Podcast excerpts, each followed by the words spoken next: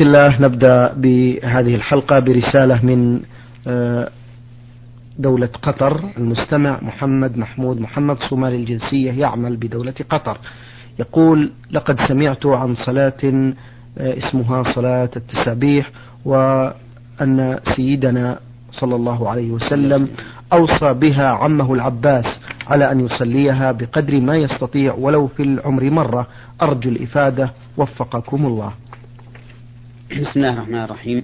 الحمد لله رب العالمين وأصلي وأسلم على نبينا محمد وعلى آله وأصحابه أجمعين. هذه الصلاة التي تسمى صلاة التسبيح والتي رواها أبو داود وغيره. اختلف العلماء رحمهم الله في مشروعيتها واختلافهم هذا مبني على اختلافهم في صحة الحديث الوارد فيها.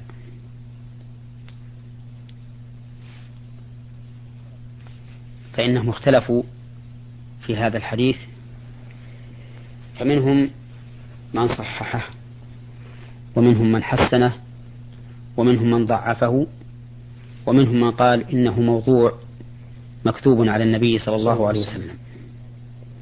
وممن قال بهذا ابن الجوزي وشيخ الإسلام ابن تيمية رحمه الله قال إن حديثها كذب وأنه لم يستحبها إمام من الأئمة. والذي يترجح عندي أنها ضعيفة وأنها غير مشروعة ولا ينبغي للإنسان أن يقوم بها. وذلك من من وجوه الوجه الأول أن الأصل في العبادات المنع والحظر حتى يقوم دليل صحيح على مشروعيتها. وهذه الصلاة ليس فيها دليل صحيح خال من المعارضة تطمئن إليه النفس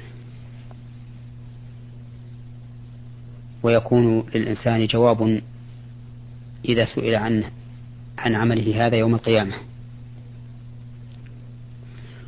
ثانيا أن حديثها فيه اضطراب واختلاف كثير منتشر وهذا يؤدي إلى قلق النفس منه والشك في صحته. ثالثا أن فيها شذوذا وخروجا عن كيفية الصلاة الواردة عن النبي صلى الله عليه وسلم. والشاذ الخارج عن الصفات المعروفة.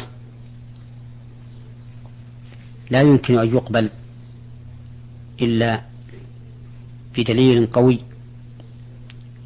يثبت وجوده حتى يثبت به شذوذه عن القاعدة المعروفة.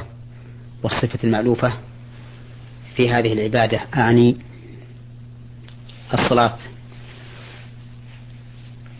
التي يتقرب بها الإنسان إلى ربه والتي هي من أفضل تطوعات البدن. رابعا أن نقول لو كانت هذه الصلاة صحيحة أو لو كان الحديث صحيحا لانتشر بين الأمة. لأن فيه فضلا عظيما تدعو النفس إليه. لأن فيه فضلا عظيما يدعو الإنسان إلى القيام به. رجاء ذلك الفضل. ومن المعلوم عادة أن الشيء إذا كان فيه فضل عظيم وكان خارجا عن المعروف عن المعروف المألوف أن ينتشر ويظهر للناس ظهورا كبيرا. ولا يكون كهذا ال... الذي حصل في هذه الصلاة بل يكون نقله نقلا واضحا ظاهرا. لتوافر الدواعي والهمم على نقله.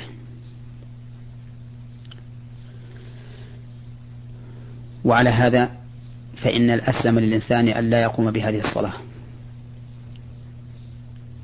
وأن لا يتعبد لله بها. وفيما صح عن النبي صلى الله عليه وسلم من التطوع بالنوافل من الصلوات فيه كفاية تغني عن هذا العمل الذي اختلف الناس فيه واختلفوا في صحته عن النبي صلى الله عليه وسلم. والله الموفق بارك الله فيكم. المستمع الصومالي يقول بأنه صومالي الجنسية متزوج من صومالية في عام 1983 يقول وكنا قد اتفقنا على صداق وقدره خمسة عشر من الإبل. ولي منها الآن أولاد وأريد أن أعطيها صدقها. لأنه دين علي علما بأنها لم تطلبه مني. ولكن لا يوجد عندي إبل فهل ممكن أن أعطيها ما يعادل ثمنها نقودا؟ الصداق الذي فرضته لزوجتك هو حق لها. وإذا كان حقا لها فالمرجع في ذلك إليها. فلو أسقطته عنك سقط. إذا كانت رشيدة. ولو أسقطت عنك بعضه سقط. ولو اتفقت معها على عوض يكون بدلا عن الإبل التي وجبت في ذمتك صح هذا الاتفاق. فالحق بينكما فأي شيء اتفقتما عليه جاز.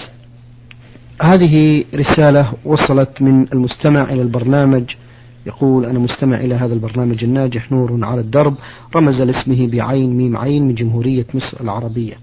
يقول الحمد لله رب العالمين والسلام عليكم ورحمة الله وبركاته. يقول بأنه شاب في العشرين من العمر يعبد الله حقا ولم يقول أفعل مطلقا شيئا يغضب الله عز وجل. قلبي مطمئن بالإيمان والحمد لله. تراودني دائما فكرة عدم الزواج. أي لا أريد أن أتزوج. خشية أن تلهيني الدنيا ومتاعها الزائل عن ذكر الله وعبادته العبادة الصالحة. فهل هناك حرج إذا أفنيت إذا أفنيت عمري بدون زواج؟ ما رأي الشرع في نظركم الشيخ محمد في هذا؟ أولا نقول إن تحدث الإنسان عن نفسه بما يقوم به من عبادة الله عز وجل إن كان لغرض صحيح بأن يقصد بذلك التحدث بنعمة الله سبحانه وتعالى عليه أو يقصد بهذا أن يقتدي الناس به. فهذا لا حرج فيه. وإن كان تحدثه عن نفسه بما يقوم به من عبادة الله يقصد به تزكية نفسه وإظهار عبادته للناس فليس على خير. لأن الله تعالى يقول فلا تزكوا أنفسكم هو أعلم بمن, اتقى. والذي أرجوه أن يكون هذا السائل إنما تحدث عن نفسه بما يقوم به من عبادة الله على سبيل الإخبار والتحدث بنعمة الله لا مراعاة للناس ولا, ولا قصدا لمدحهم وسؤاله عن ترك الزواج خوفا من أن يفتتن بالدنيا جوابه أن نقول إن الزواج من عبادة الله عز وجل. لأن النبي صلى الله عليه وسلم أمر به فقال يا معشر الشباب من استطاع منكم الباءة فليتزوج فإنه أغض للبصر وأحسن للفرج. وهو على الأقل مستحب وقد يكون واجبا. يكون واجبا إذا قصد الإنسان بدركه التبتل والانقطاع. ولهذا لما اجتمع نفر من أصحاب النبي صلى الله عليه وسلم وسألوا عن عباداته في السر كأنهم تقالوها وقالوا إن النبي صلى الله عليه وسلم قد غفر الله له ما تقدم من ذنبه وما تأخر. وطمعوا أن يقوموا بما هو أشق من العبادة. فقال بعضهم أصوم ولا أفطر. وقال الثاني أقوم ولا أنام. وقال الثالث لا أتزوج النساء. فبلغ ذلك النبي صلى الله عليه وسلم. فقال عليه الصلاة والسلام أما أنا فأصوم وأفطر وأقوم وأنام وأتزوج النساء. فمن رغب عن سنتي فليس مني. وثبت عنه صلى الله, صلى الله عليه وسلم أنه نهى عن التبتل وهو الانقطاع عن الزواج, عن الزواج. فأشير على هذا السائل إذا كان لديه قدرة واستطاعة أن يتزوج. وأبشره بأن الزواج من عبادة الله. حتى صرح أهل العلم بأن الزواج مع الشهوة أفضل من نوافل العبادة نعم. وعلى هذا فإني أحثه على أن يتزوج ليحصن فرجه وفرج امرأته ولعل الله أن يجعل بينهما ولدا صالحا ينفع الله به الناس وينفع به والديه. نعم. من الدمام مستمع رمز لاسمه بألف ألف. ألف يقول جماعة أدركتهم الصلاة وهم في سفر وليس معهم ماء للوضوء ومع أن الجو كان ممطرا والغدير على جانب الطريق إلا أن شكهم في هذا الماء بأنه غير طاهر. لا سيما أن هناك عمالا يعملون على الطريق ليسوا بمسلمين. وخوفا من أن يكون هؤلاء العمال قد استعملوا هذا الماء فإنهم قرروا عدم استعمال الماء وتيمموا مع أن الأرض كانت مبتلة وليس هناك غبار.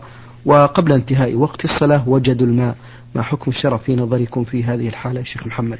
هذه القضية اشتملت على أمور.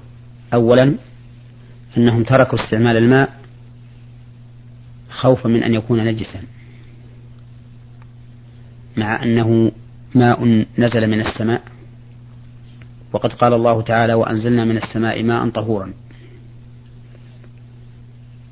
فالماء النازل من السماء من أطهر المياه فهو طهور مطهر. والشك الذي وقع في نفوسهم من أجل قرب العمال حوله وهم غير مسلمين شك لا يمنع من استعماله لأن الأصل بقاء طهارته. وكان الواجب عليهم أن يتوضأوا بهذا الماء. دون اللجوء إلى التيمم. لأنه إذا شك الإنسان في طهارة الماء أو نجاسته فإنه يبني على الأصل على اليقين. فإذا كان أصل الماء طاهرا لم يؤثر الشك في نجاسته. وإن كان أصله نجسا فالأصل بقاؤه على نجاسته. وهذا الماء الذي في الغدير الأصل فيه الطهارة فهو طاهر. بل هو طهور مطهر. ثانيا قال السائل إن الأرض كانت رطبة فتيمموا عليها وليس فيها غبار. وجوابه أن نقول إن التيمم على الأرض رطبة كانت أم يابسة ترابية كانت أم رملية أم صخرية جائز لعموم قوله تعالى فتيمموا صعيدا طيبا فامسحوا بوجوهكم وأيديكم منه والصعيد كل ما تصاعد على الأرض ولقول النبي صلى الله عليه وسلم جعلت لي الأرض مسجدا وطهورا فأيما رجل أدركته الصلاة فليصلي. فالتيمم على الأرض جائز على أي صفة كانت. ثالثا قال هذا الرجل السائل إنهم صلوا ثم وجدوا الماء.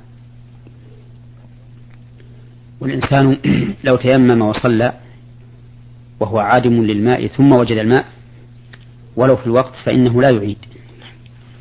لأن ذمته قد برئت حيث فعل ما أوجب الله عليه من التيمم عند فقد الماء والصلاة. لكن هؤلاء القوم تيمموا في حال لا يحل لهم فيها التيمم. لأن الواجب عليهم أن يتطهروا بهذا الماء الذي في الغدير. فالاحتياط في حق هؤلاء أن يعيدوا الصلاة التي صلوها إذا لم يكونوا قد أعادوها في ذلك الوقت. وإعادتهم لها تكون على صفة ما, وجبت عليهم. فإن كانت الصلاة مقصورة فإنهم يعيدونها مقصورة ولو كانوا في في بلادهم.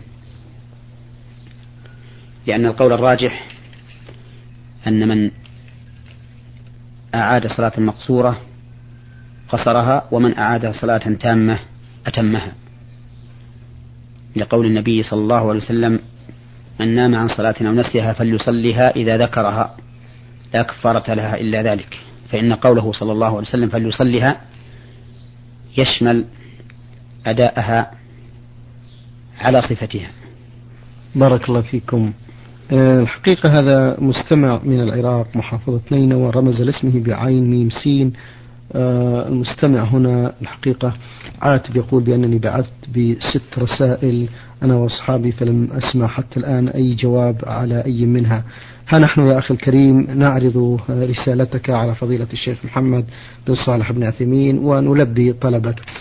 يقول آه، سؤالي آه، قبل عشر سنوات تقريبا أدركني الغرق. ونذرت في هذه الحالة إن أنقذني الله سبحانه وتعالى من هذا الموت فسوف أصوم يومي الاثنين والخميس طيلة حياتي. فصمت منها بضعة أيام ثم تركت الصوم لقراءة الحديث الذي في صحيح مسلم. كفارة النذر كفارة يمين. فكفرت عن يميني ولم أصم طيلة العشر سنوات الماضية. فهل عملي هذا صحيح يا فضيلة الشيخ؟ وإن لم يكن كذلك فهل علي الصوم الأيام التي أفطرتها في السنين الماضية؟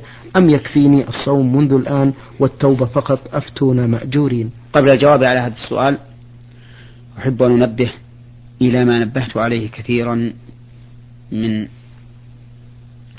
هذا البرنامج وهو أن النبي صلى الله عليه وسلم نهى عن النذر وقال إنه لا يأتي بخير وإنما يستخرج به من البخيل.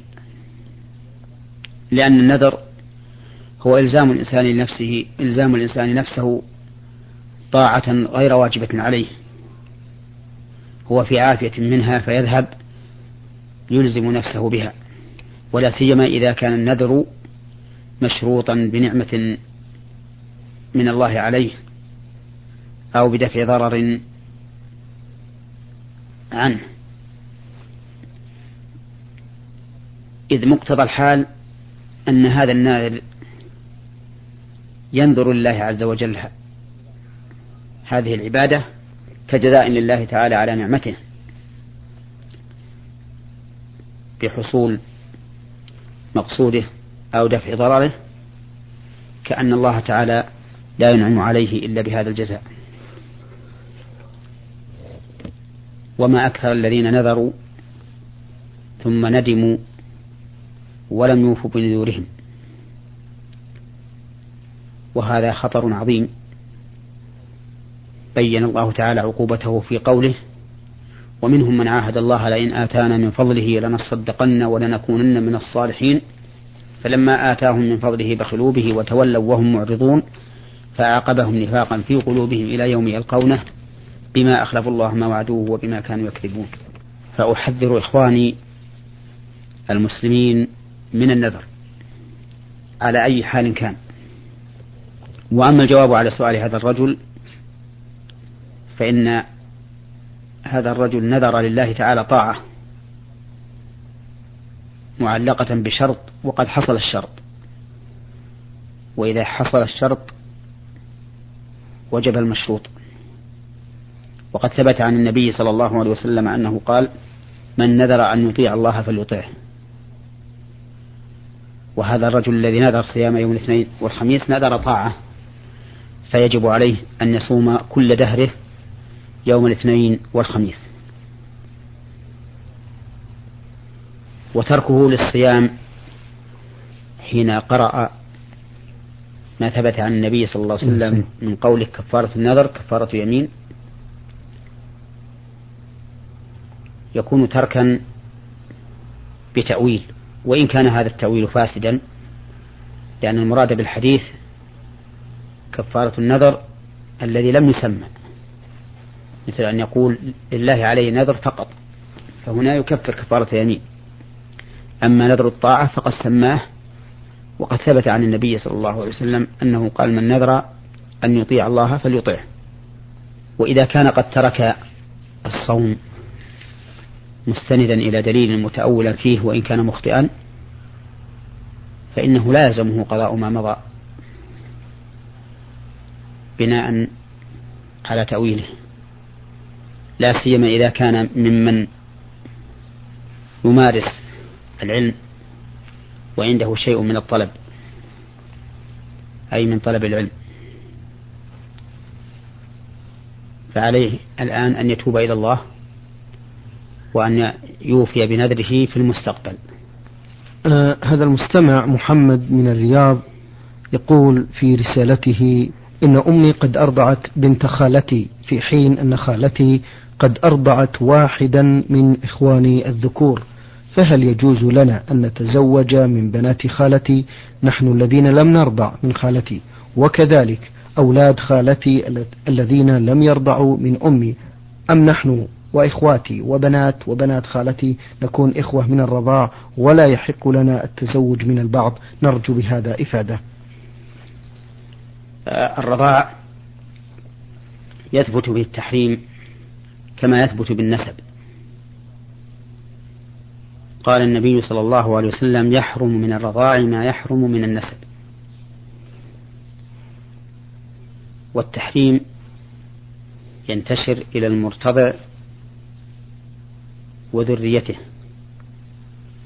ولا ينتشر إلى من هم في درجته كالإخوة والأخوات.